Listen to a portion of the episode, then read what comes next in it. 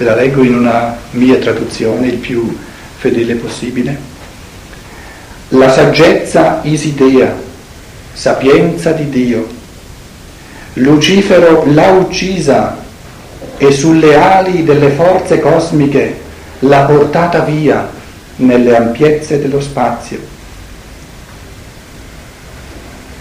Il volere cristico, operante negli uomini, strapperà a Lucifero e sui vascelli della scienza dello spirito farà risorgere in anime umane Iside Sofia, la saggezza di Dio. Isis Sophia, des Gottes Weisheit, sie hat Luzifer getötet und auf der Welten Kräfte schwingen, in Raumesweiten fortgetragen. Christus wollen, in Menschen wirkend, es wird Luzifer entreißen, und auf des Geistes Wissensboten in Menschenseelen auferwecken, Isis Sophia, des Gottes Weisheit. E un'ultima volta in italiano, la saggezza, Isidea, sapienza di Dio. Lucifero l'ha uccisa e sulle ali delle forze cosmiche l'ha portata via nelle ampiezze dello spazio. Il volere cristico operante negli uomini strapperà a Lucifero e sui vascelli della scienza dello spirito farà risorgere in anime umane Iside Sofia, la saggezza di Dio.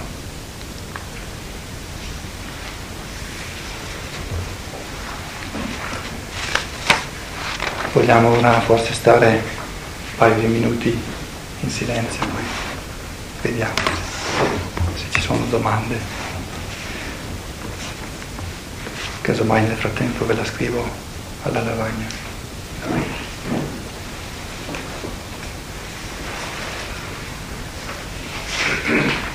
Scrivo in tedesco o in italiano?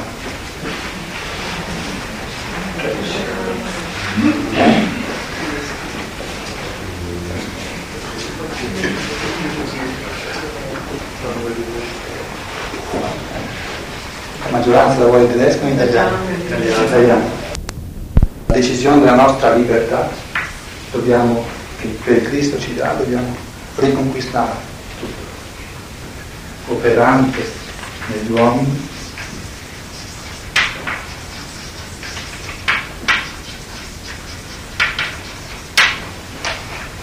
Strapperà a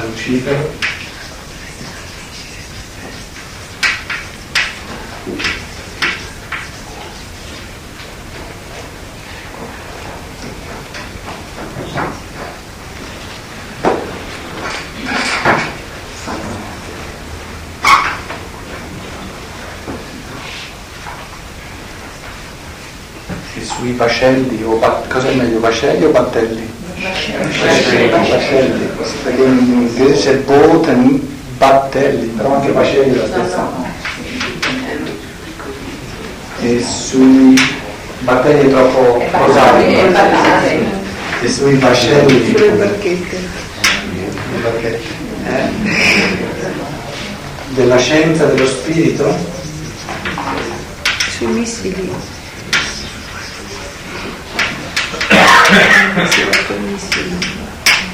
Vedete che belle, che belle, che belle polarità. Sulle ali, eh, Lucifero svolazza, sulle ali delle forze cosmiche, invece noi sui vascelli, cioè ogni conferenza, ogni contenuto di scienza dello spirito va proprio conquistato come contenuto, contenuto, contenuto, contenuto.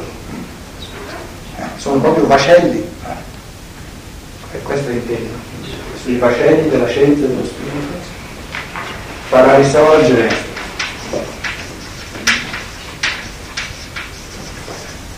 in anime umane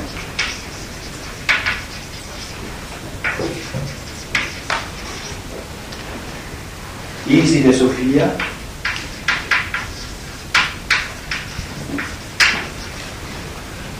la saggezza,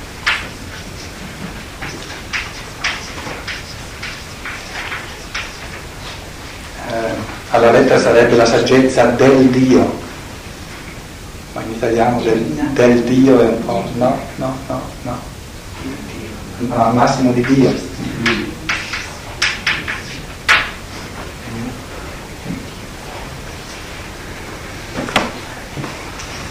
Rosmini fa una lunga disquisizione sulla differenza tra divino e, e, e Dio o di Dio.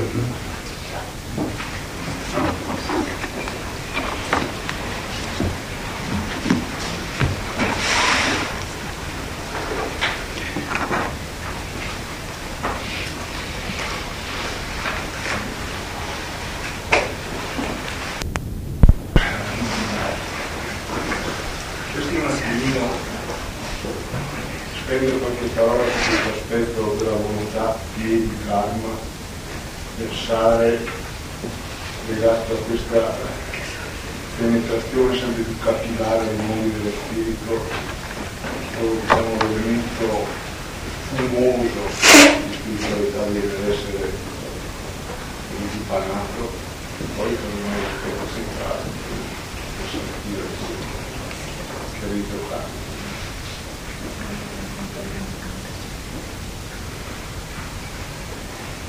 c'è nella tradizione umana questo concetto di, dell'essere umano che si è intorbidato. Ci sono tanti, tanti immagini, tante immagini, tanti simboli della caduta umana. C'è il simbolo dell'erranza di una strada da seguire e poi uno si perde. È uno dei simboli del male. Oppure c'è il simbolo del buio, c'era luce è diventato buio. O il simbolo del vuoto, che il bene è una, una pienezza, invece dove c'è un buco, lì è il vuoto. E uno dei simboli fondamentali che l'umanità ha sempre usato per il male è l'oscuramento, la macchia oppure l'offuscamento, che cioè c'era una, una realtà trasparente che si è offuscata. E da questo offuscamento, cioè de, de, la natura umana si è offuscata, poi come reazione il concetto sia nella filosofia sia nella tradizione religiosa della purezza, no? quindi dell'impurità da un lato e del ritrovare la purezza, che è praticamente un, un pulire, un togliere l'offuscamento.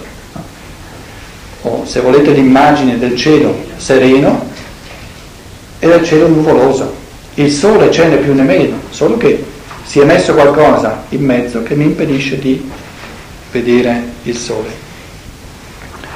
Che Kant, per esempio, abbia chiamato la sua opera fondamentale critica della ragione pura, eh, appartiene a questa tradizione.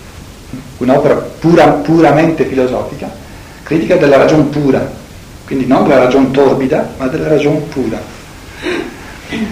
Ora, il, cammino di purificazione dell'anima umana, sotto, se visto in questa eh, bellissima immagine dell'oscuramento e della purificazione, è chiaro che è, è, un, è un, cammino di riconquista di purezza nel, nel, pensare, nel sentire e nel volere.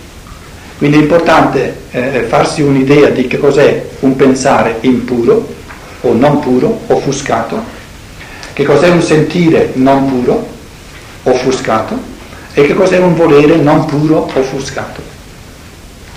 Il pensare, il sentire e il volere impuri, cioè quindi eh, mischiati, non, non cristallini, non limpidi, sono il pensare, il sentire e il volere dell'io inferiore. Sono il pensare, il sentire e il volere che vengono generati dall'egoismo. Nella misura in cui siamo egoisti, pensiamo impuramente, sentiamo impuramente e vogliamo impuramente. Perché la simpatia o l'antipatia no, ci, ci, offusca il pensare, invece di farci pensare oggettivamente, ci fa, ci fa pensare secondo il tornaconto, soggettivamente, lo stesso nel sentire e lo stesso nel volere. Ora, tu chiedevi come possiamo descrivere più minutamente sia il pensare puro, sia il sentire puro, sia il volere puro. Steiner lo fa migliaia di volte? Mm, sempre da aspetti, da aspetti, sempre diversi. Eh, siccome qui a Trento e a Bolzano, eh, eh, particolarmente, forse più che in altri posti, si coltiva per esempio la filosofia della libertà, uno dei punti di riferimento è proprio questo testo fondamentale, perché in questo testo, eh, nella prima e nella seconda parte, c'è la descrizione più profonda che si possa immaginare e quindi anche più minuta, nella prima parte del pensare puro e nella seconda parte del volere puro. Il pensare puro è pura intuizione, quindi capacità di pura comunione col contenuto del cosmo, questa è l'intuizione. L'intuizione è la sospensione dell'egoismo cognitivo per porsi nella pura oggettività cognitiva e quando si è nella pura oggettività cognitiva, si è nell'intuizione, si è nella comunione dell'idea, quindi si vive con l'oggetto conoscente. Eh, eh, Tommaso dice cognoscens in actu est cognitum in actu. Il conoscente in atto è il conosciuto in atto. Questa è l'espressione eh, più, più più profonda che ci sia della comunione. Nella seconda parte della filosofia della libertà viene, viene descritto in un modo il più minuto e più profondo che si possa immaginare il volere puro. Il volere puro è la capacità di cogliere nel mondo spirituale la necessità oggettiva del karma quindi di coglierla moralmente, per intuizione morale, per fantasia morale, la, la, la necessità eh, morale del karma e di portarla a compimento nel mondo fisico. Quindi è il movimento inverso che parte dal mondo spirituale e si inserisce nel mondo fisico. Questo è il volere puro. Volere puro è fare in ogni situazione la cosa giusta. Roba da niente. Per farla bisogna intuirla naturalmente mm?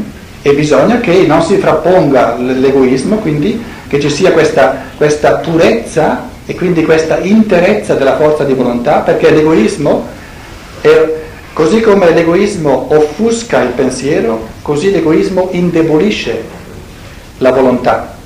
Mm? La volontà non può venire offuscata, può venire indebolita, mm? perché la, la, la volontà è forza pura. Invece il, il pensiero è intuizione, è chiarezza, è luce pura. Quindi la luce viene offuscata nel, nel, pensare egoistico e la volontà viene indebolita nel volere egoistico. Ora, è chiaro che una volta descritta questa duplice polarità del pensare puro, o chiamato pensare vivente, pensare creante, poi la stessa cosa, e del volere puro, quindi dell'amore puro, la, la sfera media attra- nella quale passano sempre o trapassano l'uno nell'altro è la sfera del sentire puro. Ora, eh, eh, eh, ehm, qual è la forza propria del sentimento? È in fondo l'amore, non è né la saggezza né la forza. La saggezza è l'elemento specifico del pensare, la saggezza la sapienza o la verità. La forza è l'elemento specifico del volere, perciò parlavo di indebolimento della forza. L'elemento specifico del sentimento è l'amore. Ora in che cosa consiste l'amore puro?